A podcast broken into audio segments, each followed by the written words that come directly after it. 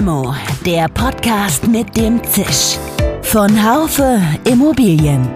Mal süß, mal bitter. Immer prickelnd.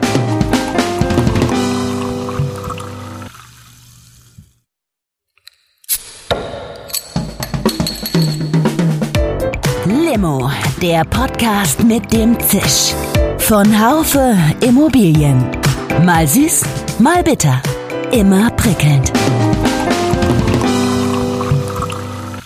Hallo, liebe Limo-Freunde. Ich weiß nicht, wie es Ihnen geht. Ich würde Sie zurzeit gerne als Glühwein trinken. Jedenfalls täte uns gerade ein bisschen Wärme ganz gut. Und vielleicht wird es ja dem einen oder anderen in unserer heutigen Limo-Folge warm ums Herz. Es geht nicht um Weihnachten, sondern in diesem dritten Podcast zum Thema Provisionssplit wollen wir uns mal besonders mit kleineren Maklerunternehmen auseinandersetzen. Damit, was gerade die tun können, um nicht völlig kalt erwischt zu werden von der neuen Situation. Ich begrüße dazu ganz herzlich Lisa Merl. Sie ist heute nicht nur als Vertreterin des Portals Immowelt hier, wo sie Vice President Sales ist, sondern auch als jemand, der viel draußen ist und gerade den Markt der kleineren Makler sehr gut kennt wenn wir unsere Kundschaft runterbrechen, ja, dann ähm, ist der klassische Kunde der Immowelt eher ein kleiner Kunde. Ganz herzlich begrüße ich außerdem Kerstin Kube, Inhaberin und Geschäftsführerin der Kube Immobilien GmbH in Nürnberg. Kerstin Kube hat sich vor wenigen Jahren als Maklerin selbstständig gemacht und ist jemand, der den Servicegedanken ziemlich hoch hält. Ich glaube, sie könnte damit möglicherweise ein Vorbild sein für andere Makler, die im Moment ein Stück weit am neuen Provisionssplit zu knabbern haben. Es gehört ein Rundum-Service für mich dazu. Aber Provisionssplit, worum geht's denn da nochmal? Am 23. Dezember wird ein neues Gesetz in Kraft treten, das die Verteilung der Maklerkotage beim Immobilienkauf regelt. Beauftragt der Verkäufer eines Einfamilienhauses oder einer Eigentumswohnung den Makler, dann muss er mindestens die Hälfte der Cottage tragen. Insbesondere ist es künftig nicht mehr möglich, sie vollständig dem Käufer aufzubürden, wenn der Verkäufer den Makler beauftragt hat. Das ist gerade für solche Bundesländer bedeutsam, in denen der Käufer bisher die ganze Provision zu tragen hatte, etwa in Berlin, Brandenburg, Hamburg oder Bremen. Viele Maklerinnen und Makler sind in Sorge, weil das Geschäft jetzt einfach schwieriger werden könnte. So, jetzt aber genug der Theorie, springen wir rein in die Praxis. Vielleicht löst sich dann ja so manche Sorge auf. Ich habe eine warme Limo vor mir und heißer Tipp, vielleicht genehmigen Sie sich auch eine. Mein Name ist Dirk Labusch, ich bin Chefredakteur des Fachmagazins Immobilienwirtschaft. Nur noch ein kurzer Hinweis unseres Partners, dann gibt's Limo auf die Ohr. Sie fragen sich, wie Sie auf die neue Provisionsregelung reagieren? Mit viel Präsenz am Immobilienmarkt. Dafür ist Immowelt Ihr idealer Partner. Denn unsere neue Werbekampagne ist jetzt überall zu sehen. Nutzen Sie dieses Potenzial für Ihre Erfolgskampagne. Mehr dazu erfahren Sie unter immowelt.de slash Erfolgskampagne. Hallo Frau Merl und hallo Frau Kube, schön, dass Sie dabei sind heute Abend. Hallo Herr Labusch, grüß Sie. Grüße Sie, Herr Labusch, hallo. Frau Kube, Sie sind äh, Geschäftsführerin eines mittelgroßen Maklers in Nürnberg, beschäftigen derzeit elf festangestellte und freie Mitarbeiterinnen und Mitarbeiter und wenn meine Informationen stimmen, sind Sie seit 2016 selbstständig. Das heißt, es ist noch nicht wirklich lange her, dass Sie eine komplett neue Infrastruktur aufbauen mussten. Und wenn Sie so zurückschauen, welche Herausforderung war beim Eintritt in die Selbstständigkeit mit am größten? Herr Labusch, danke für, für die Frage. Ja, ich habe tatsächlich in 2016 gestartet. Ich ähm, komme ursprünglich aus einem relativ großen Maklerhaus hier auch in, in, in Nürnberg und äh, wollte es einfach selber machen, wie der Franke so schön sagt. Und äh, für mich ähm, war es am Anfang ziemlich schwierig, weil ich eben sagte, wie komme ich an Objekte ran, wie kann ich ähm, äh, Leads und Objekte generieren. Ähm, habe mir viel von den Großen abgeschaut, ähm, äh, habe viele Dinge dann auch selber ähm, mir überlegt, die ich auch anders machen kann als andere, um rauszustechen. Und wir haben ganz, ganz viele neue Ideen in den Markt gebracht, die dann auch in den letzten vier Jahren, wir haben mit zwei Mitarbeitern angefangen und sind inzwischen eben zu elf, äh, dann auch Früchte getragen haben. Und heute setzen wir eben auch verstärkt auf unsere eigene Marke und ähm, ja, behaupten uns ähm, neben den Großen hier im Markt. Wir werden sicherlich gleich im Einzelnen noch darauf zurückkommen, was Sie alles in den Markt gebracht haben. Ähm, hat Sie denn diese neue Provisionsteilung kalt erwischt oder konnten Sie sich darauf einstellen? Also mich hat nicht kalt erwischt, Gott sei Dank, weil ich einfach ähm, gelernt habe in dem Unternehmen, in dem ich vorher tätig war, dass die Provision immer paritätisch zu teilen ist. Das war damals schon so und dieses Unternehmen hat das auch immer so gelebt. Und deswegen war das für mich klar, das auch so weiterzuleben. Ich habe natürlich am Anfang auch mit Mitbewerbern zu tun gehabt, die äh, wie der Frank Sochet sagt, A's umsonst machen. Ähm, aber genau da setzen wir halt auf die Dienstleistung, die wir dann auch an den Kunden weitergeben und ähm, auch präsentieren und haben aus diesem Grund mit der Provisionsteilung an sich jetzt wenig Probleme. Wir gehen fast übergangslos einfach weiter. Das heißt, äh, Sie müssen Ihre Mitarbeiter nicht neu motivieren, Sie müssen sie nicht neu schulen. Das ist ja wirklich ein großer Vorteil. Frau Merl, Sie sind ja auch sehr viel draußen unterwegs. Ähm, Thema Provisionssplit, sagen Sie da, das ist ein Gamechanger tatsächlich oder ist es viel Lärm um nichts? Also, dass es ein Gamechanger ist, äh, glaube ich tatsächlich nicht. Jedoch ähm, ist es schon eine Marktveränderung, die ähm, äh, für viel Bewegung sorgen wird. Was wir feststellen ist, also wir versuchen das immer so ein bisschen zu klassifizieren in Kundengruppen. Wer wird eben wie davon dann äh, auch tangiert? Ähm, es gibt die Kundengruppe 1, das ist das, was die Frau Kube beschrieben hat. Ähm, äh, Makler, die bereits jetzt ähm, volle ähm, äh, Innenprovisionssätze und Außenprovisionssätze durchbringen. Für dieses wahrscheinlich wahrscheinlich sogar eine große Chance, ja, Marktanteile von anderen vielleicht perspektivisch gewinnen zu können. Es gibt die Maklergruppen, die aktuell relativ hohe Provisionssätze durchsetzen, aber eben nicht den vollen Satz.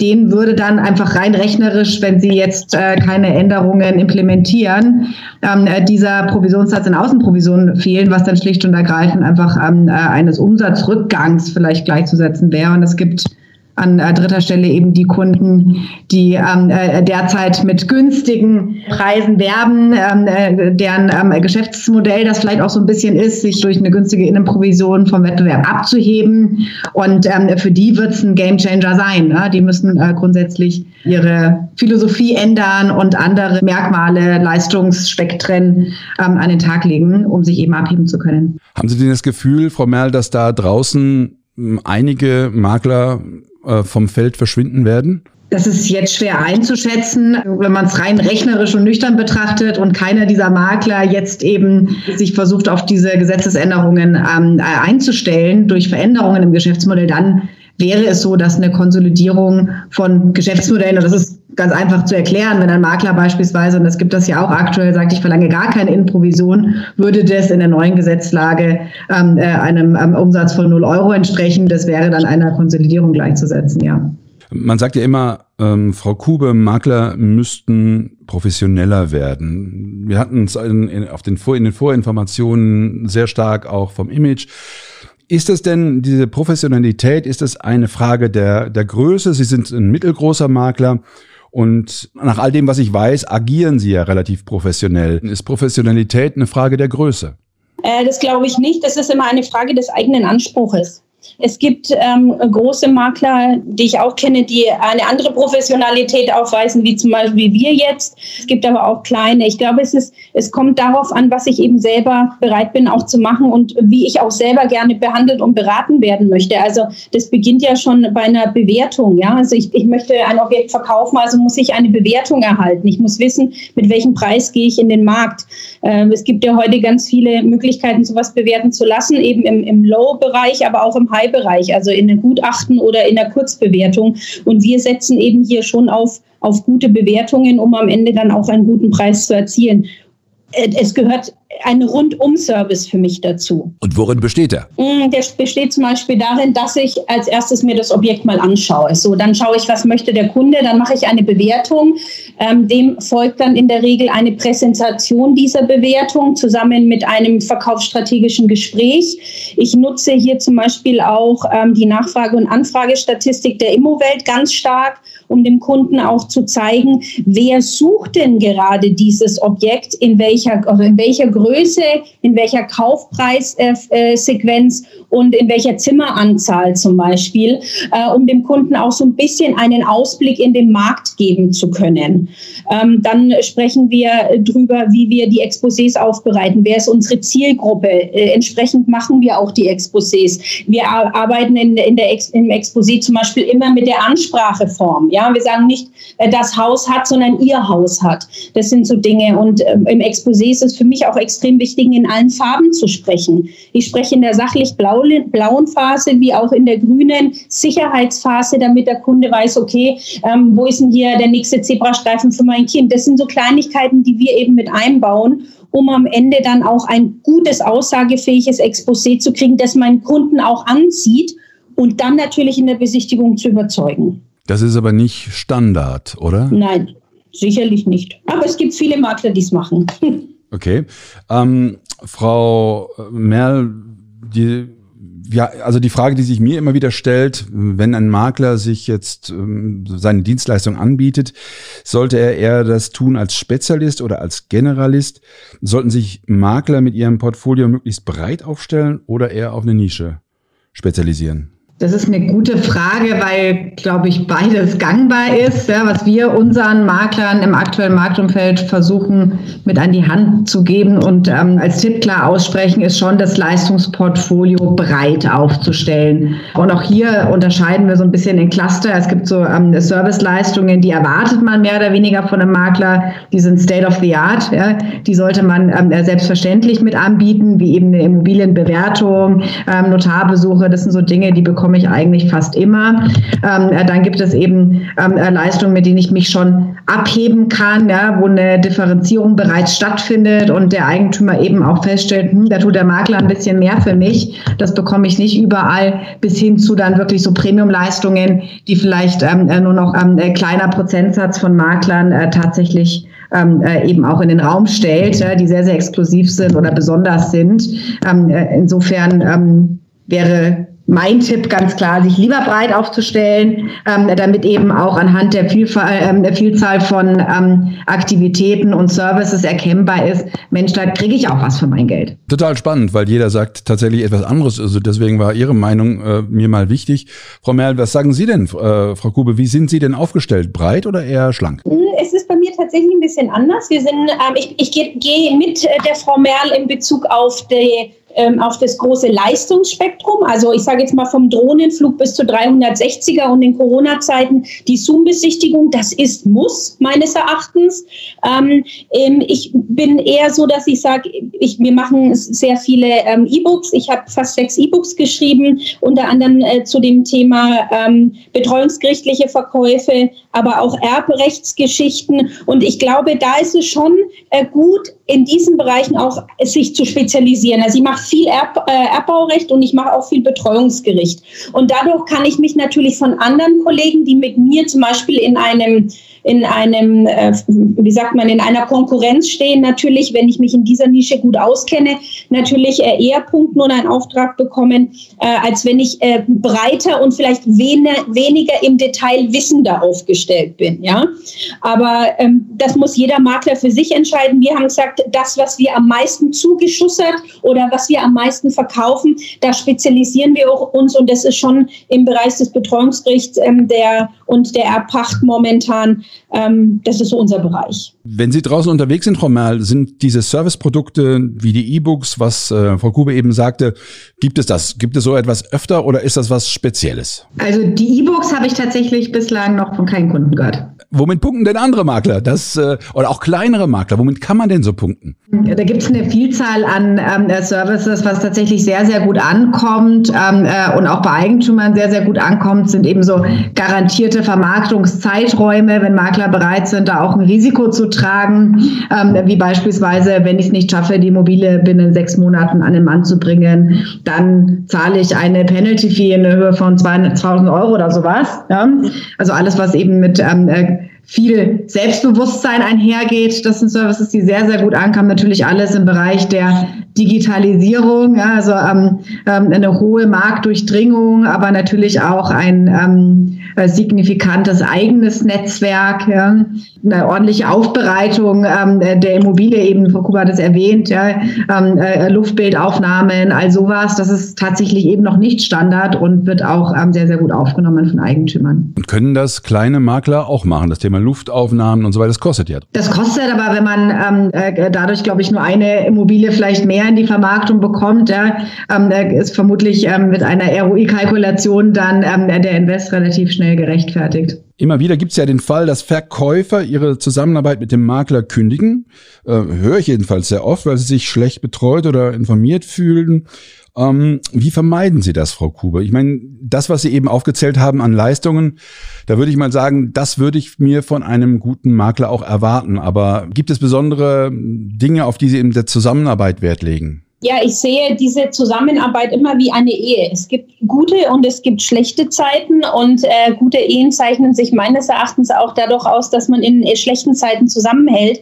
Ähm, es, äh, man muss sich immer die Frage stellen, warum ist denn jemand unzufrieden? So liegt es an der Leistung, ähm, dann muss ich definitiv an meiner Leistung arbeiten. Aber oft erlebe ich es, wenn Objekte gerade in diesen Erbfall, äh, Erbpachtgeschichten schwieriger zu verkaufen ist oder größere Objekte, ich habe aktuell einen Reitstall zum Beispiel, dass die Kunden irgendwann Angst kriegen, dass sie es nicht verkauft bekommen. Und das sind oft die Themen, wo die Leute sagen, oh, vielleicht versuche ich es mal mit einem anderen Makler obwohl man ja selber eigentlich weiß, dass man es wirklich gut macht. Und da muss man den Kunden abholen und sagen, wir schauen uns, wie die Frau Merlitz auch sagte, wir schauen uns die Marktdurchdringungssituation an. Ist das Objekt schon, wie man so schön sagt, im Markt ähm, äh, äh, tot? Also haben es zu viele Leute gesehen? Was können wir ändern, um das Objekt nochmal aufzufrischen? Wie schaut es denn mit einer, eventuell auch mit einer Preisreduzierung aus? Ja, sowas muss ich darlegen und gehe auch bei sowas in, in so eine Krisen, ich nenne es jetzt mal Krisengespräch rein, ganz offen ähm, und kriege den Kunden dann auch oft wieder zurück. Das sind Ängste und diese Ängste muss ich erkennen und dann auch die entsprechenden Lösungsansätze bringen. Ich habe in den letzten zwei Jahren tatsächlich zwei Objekte nicht verkauft. Ja, also es ist relativ wenig bei uns im Haus, weil wir, wenn wir einen Auftrag haben, in, in der Regel auch verkaufen. Woran wird das gelegen haben am Ende? Bei dem einen Objekt haben sich die, die Eheleute wieder zusammengerauft tatsächlich. Die sind zusammengeblieben und äh, deswegen nicht verkauft. Äh, und bei dem anderen Objekt war es tatsächlich so, dass der ähm, Preis von vornherein, wir haben eine Bewertung gemacht und der Kunde hat einen doch sehr viel höheren Preis generieren wollen. Ähm, wir haben gesagt, wir nehmen das Objekt auf. Äh, möchten aber ein Gentleman Agreement, in dem wir sagen, wenn der Markt durchdrungen ist und der Preis nicht realisierbar ist, dann gehen wir herunter.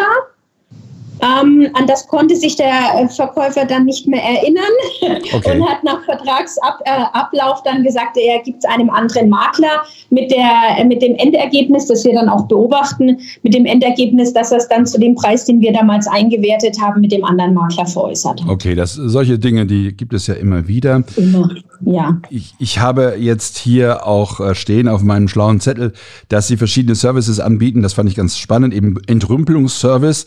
Sie organisieren organisiert Infoabende, also das ist grandios. Ähm, das würde man auch nicht unbedingt erwarten von einem Makler. Wie, wie, wie sind Sie darauf gekommen? Wie kommt sowas an? Also eines unserer äh, äh, großen Themen ist ähm, die, das, äh, die, die großen Veranstaltungen, die wir jetzt so zwischen 100 und 180 ähm, Teilnehmer machen, die kostenfrei sind, in denen wir potenziellen Verkäufern einfach mal erklären, wie man so eine Immobilie privat verkauft. Der Kunde ähm, hat eine Vorstellung und wir sagen ihm, ob diese Vorstellung in der Praxis aufgrund unserer Erfahrung so ist oder nicht. Ziel ist es natürlich am Ende, dass der Kunde sagt, ach Frau Kuber, das ist mir doch zu viel, das machen Sie, machen, machen, machen Sie das bitte, ja, das darf man auch ganz ehrlich sagen. Aber oft habe ich auch Kunden, die sagen, ich hätte nie gedacht, dass es so viel Arbeit ist. Ich rate meinem Kunden immer als allererstes, wenn er es privat macht, nehmen Sie sich zwei Wochen Urlaub und kaufen Sie sich ein Prepaid-Handy, weil das werden Sie brauchen. Unsere Makler arbeiten Vollzeit. Das ist ein Vollzeitjob, eine Immobilie zu verkaufen. Und oft werden diese, diese Zeitszenarien völlig unterschätzt. Das ist ein Thema. Und äh, wir arbeiten natürlich mit, mit Storytelling auch im crossmedialen Bereich. Das heißt, wir drucken tatsächlich echte Menschen ähm, mit denen wir vorher sprechen. Die kommen zu uns, suchen bei uns. Wir sagen, Mensch, wir drucken euer Gesicht auf unseren Flyer. Wir machen unten einen QR-Code drauf, sodass der potenzielle äh, Verkäufer, der das in seinem Briefkasten hat, quasi diesen QR-Code abrufen kann und dann diese beiden echten Interessenten auch live mit einem kleinen Video kennenlernen kann. Wir möchten ähm, Hürden verkleinern. Wir möchten einem potenziellen Verkäufer das Gefühl geben, du bist nur einen einzigen Klick von deinem Käufer entfernt. Jetzt kommen wir mal nochmal auf Immowelt äh, zurück. Äh, Frau Merl, wie kann Immowelt Maklern denn bei der Objektakquise helfen? Da gibt es in der Tat momentan eine Vielzahl an äh, Initiativen, die wir als Plattform ins Leben gerufen haben, um eben unsere Kunden dabei zu stärken, ihr Inventar auch zukünftig aufbauen zu können.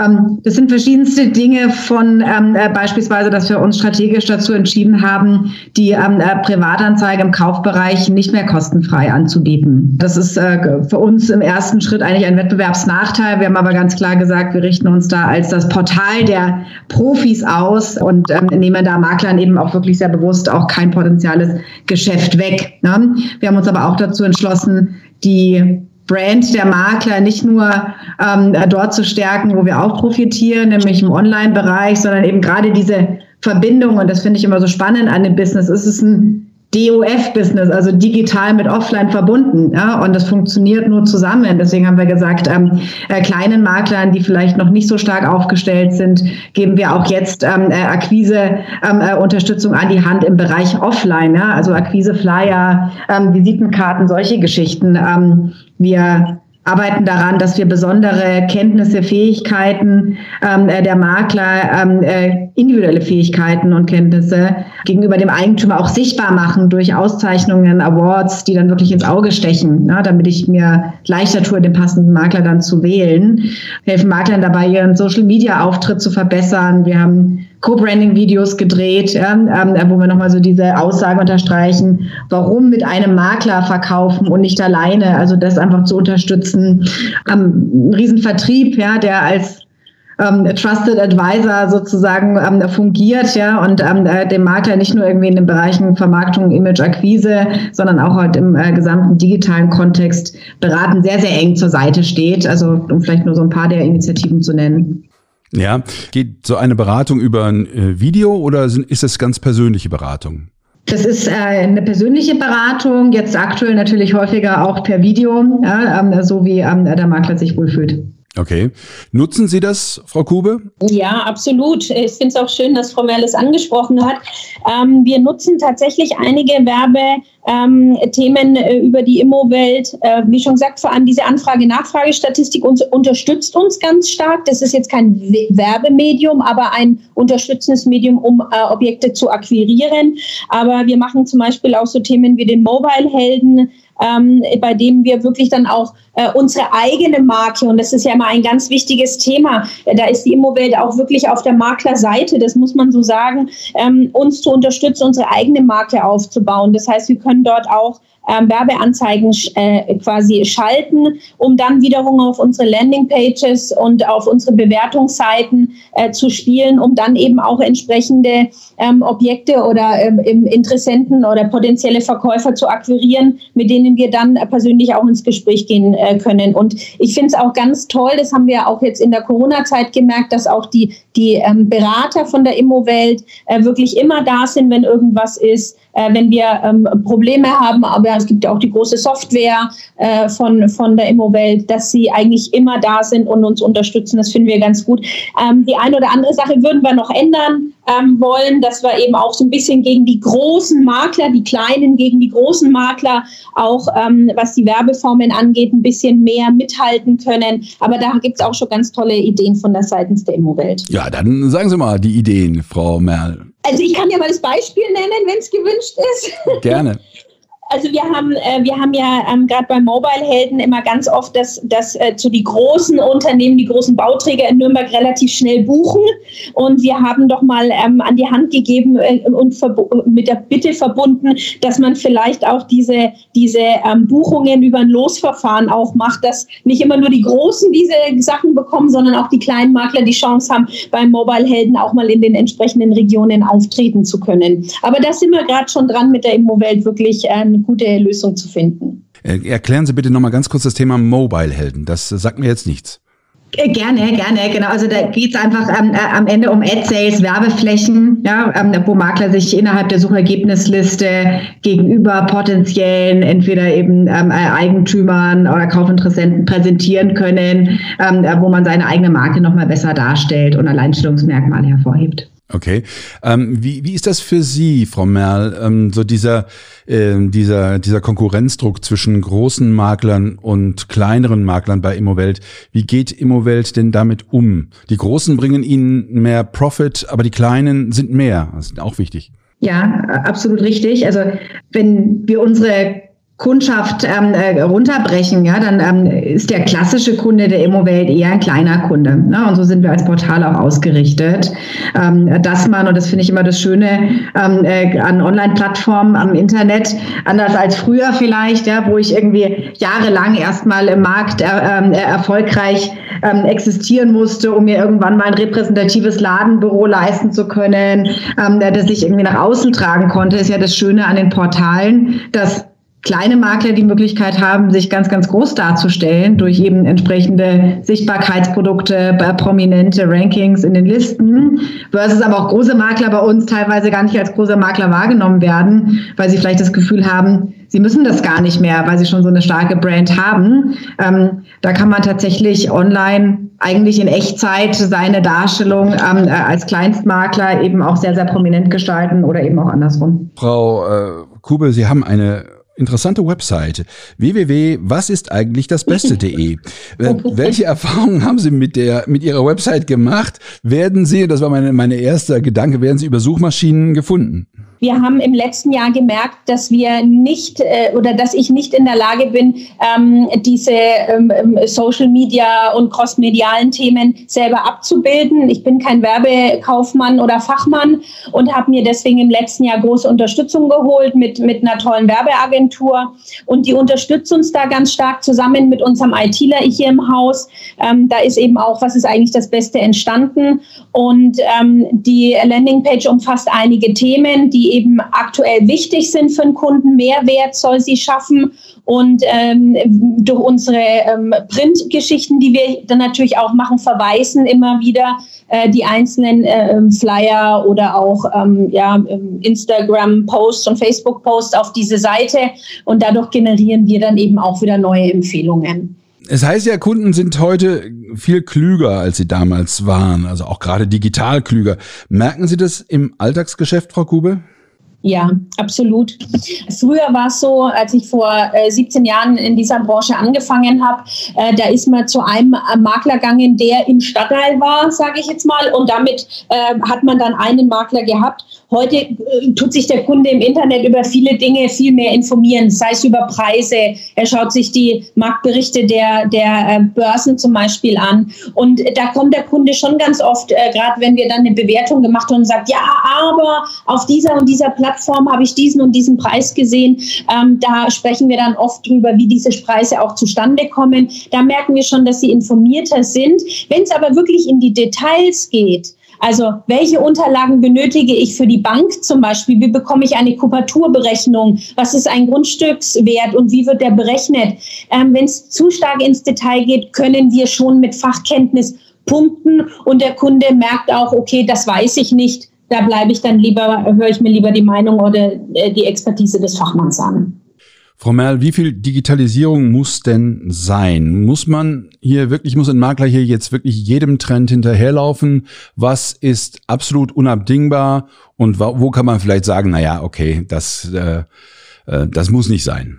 Ja, wie ich ähm, äh, vorhin schon sagte, ähm, ist es ja eben diese starke Verbindung zwischen digital und offline. Ähm, äh, und ein Makler wird äh, selbst mit dem schlauesten digitalen Auftritt nicht erfolgreich sein, wenn eben hinten am Backend die Prozesse nicht laufen. Nichtsdestotrotz gibt es natürlich so ein paar Basics, ja, die ähm, äh, durch Online-Unterstützung zu einem wesentlich schnelleren Erfolg führen. Und ähm, wenn ich das runterbreche, na, dann wäre es für mich ähm, äh, tatsächlich eben nicht nur die Vermarktung ähm, zu bedienen, weil Vermarktung ist relativ simpel. Wenn ich auf den gängigen Portalen mit einer hohen Durchdringung präsent bin, dann bin ich in der Vermarktung besser als der Durchschnitt. Ne? In der Akquise wären es für mich zwei Schritte. Ähm, es ist einmal eben ähm, die Interessenten, äh, die ähm, Verkäufer ähm, äh, von jetzt anzusprechen. Ne?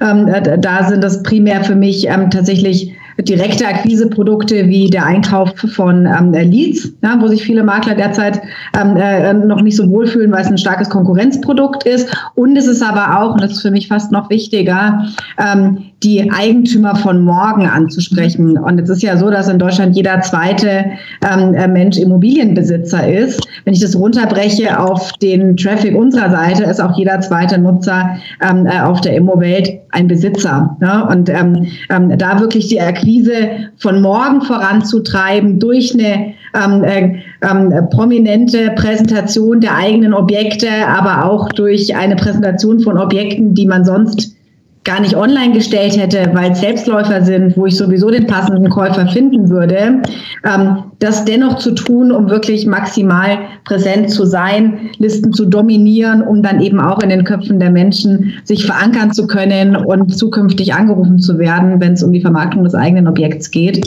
Ähm, das sind eigentlich ganz simple Tricks, die Makler berücksichtigen können im Online-Bereich, die auch sehr schnell zum Erfolg führen. Ähm, ketzerische Frage, Frau äh, Kube. Zurzeit haben wir ja in den meisten Regionen einen Käufermarkt. Brauchen Sie da überhaupt ein Portal wie Immowelt? Oh ja, absolut. Absolut. Ähm, zum einen natürlich, um, wie die Frau Mehr schon gesagt hat, die Marktdurchdringung zu erreichen. Das heißt, das Objekt äh, im Markt so zu positionieren, dass die meisten Kunden es finden. Dafür bietet natürlich die Immowelt auch wirklich gute Tools. Also wir können immer sehen, wie viele Kunden haben das Objekt bekommen, wie viele Kunden haben das Objekt aufgerufen, sodass wir auch ähm, dadurch eben relativ schnell sehen können, ähm, wie schnell geht ein Objekt auch zu verkaufen. Unsere Vermarktungszeit in den letzten zwei Jahren liegt bei 6,3 Wochen im Durchschnitt. Das heißt, ab dem Moment der Online-Stellung bis zur Reservierung im Schnitt nicht länger als 6,3 Wochen. Und da ist die Immowelt natürlich schon unser starker Partner und auch ähm, was die großen Portale angeht, tatsächlich unser einziger Partner. Das ist uns auch wichtig. Was hat sich denn bei der Erstellung von Exposés in den letzten Jahren geändert? Frau Kube, wie machen Sie es? Machen Sie Fotoshooting? Machen Sie Bewe Bewegtbilder? Also wir machen natürlich sehr, sehr viel. Wir machen äh, unser, ich sage jetzt mal Standard-Exposé, das einer Hochglanzbroschüre inzwischen äh, gleich sieht. Ja, das sind die Bilder, die wir natürlich machen. Wie schon gesagt, der 360-Grad-Rundgang ist, den machen wir seit 2016 schon. Ähm, der ist unabdingbar. Der Kunde kann jederzeit rein. Für uns natürlich auch ein Vorteil, weil wir sehen, wer hält sich am längsten in welchen Räumen auf, wo ist der wirklich stärkste Interessent auch. Ähm, und dann natürlich, ähm, es geht über auch Papierqualität. Wir geben noch Handouts. Wir halten das für ganz wichtig. Und das Exposé ist auch wiederum ein Aushängeschild für unseren Einkauf. Also wenn wir ein gutes Exposé haben, dann sieht auch der Kunde, wie wertig seine Immobilie die er ja ebenfalls für sehr wertig empfindet, eben auch im Markt angeboten wird. Also Exposé A und O. Und dann auf Facebook und, und Instagram ähm, natürlich auch ganz wichtig, viele Bewegtbilder. Wir machen viel Storytelling. Ähm, das darf manchmal auf Instagram auch mal ein bisschen lustig sein. Da nutzen wir für die junge Generation auch mal das, den ein oder anderen TikTok-Song, um da einfach mal äh, da auch anzu, äh, anzudocken. Ähm, das halte ich für extrem wichtig. Wir sehen, dass dieses ähm, je, je bewegter die Bilder sind und je mehr Story auch dahinter ist, umso höher sind die Klickraten, umso mehr mach, bin ich auch präsent äh, in diesen Medien. Und vielleicht noch eine Sache zu dem, was die Frau Mehr gesagt hat, Markt und Vor, also Vormarkt und Vorvormarkt. Ähm, Instagram war für uns jetzt ganz lange kein Thema. Wir haben jetzt damit angefangen, weil auch Instagram wird älter. Genauso wie Facebook älter geworden ist. Und wir merken einfach, dass die Kunden, die heute, ähm, wir haben jetzt seit 2016 Facebook ähm, für die Firma, ähm, wir bekommen ganz viele Objekte einfach auch über Facebook, weil die Leute sagen, Mensch, guck mal hier die Kube, äh, da geh mal hin. Und dieses Aufbauen eines Accounts halte ich für extrem wichtig, auch für die Zukunft. Vielleicht ein Schlusswort noch, äh, Frau Merl. Das Thema, was mich umtreibt, ist das Thema Online-Makler.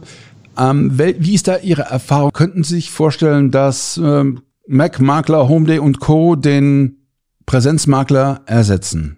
Ganz klares Nein. Also es ist ein anderes Geschäftsmodell, ja, das viel einfach über Skalierbarkeit der schnelle Prozesse funktioniert und demnach auch seine ähm, Daseinsberechtigung absolut besitzt. Ähm, dass es den lokalen Makler ähm, vor Ort, ja, der einfach ähm, sehr, sehr viel über Netzwerkbildung, ähm, äh, Kundenpflege, ähm, tiefes Marktwissen besitzt, ersetzen wird. Da bin ich sehr, sehr stark davon überzeugt, dass es nicht der Fall ist. Frau Kube, wie sehen Sie es ähnlich? Hatten Sie schon Erfahrungen mit, äh, mit Online-Maklern? Natürlich immer wieder, selbstverständlich. Aber da bin ich auch bei der Frau Merl. Ich glaube, gerade in der Corona-Zeit hat äh, diese, dieser Virus uns doch eins gezeigt. Sicherlich müssen wir Distanz halten, aber Nähe ist genauso wichtig. Und ähm, wir merken es immer wieder, der Kunde will nicht 20 äh, Minuten in einer Warteschleife eines Callcenters sitzen, um dann mit einem Makler zu sprechen, den er noch nie in seinem Leben gesehen hat. Immobiliengeschäfte werden immer Vertrauenssache bleiben. Und ich glaube, dass dieses persönliche Gespräch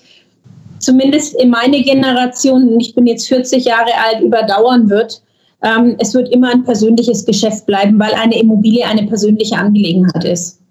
Ja, es hat mir viel Spaß gemacht. Ich hatte wirklich den Eindruck, dass Servicequalität, und das nehme ich jetzt mal mit, Servicequalität hat nichts zu tun mit der Größe eines Maklers oder einer Maklerin. Das kann man auch als kleiner hinbekommen. Ich nehme mit, das Thema Online ist sehr, sehr wichtig und ich nehme mit, dass ein Portal durchaus auch kleineren Maklern bei ihrer Tätigkeit helfen kann. Hat mir Spaß gemacht. Vielen Dank und ich wünsche Ihnen noch einen schönen Abend.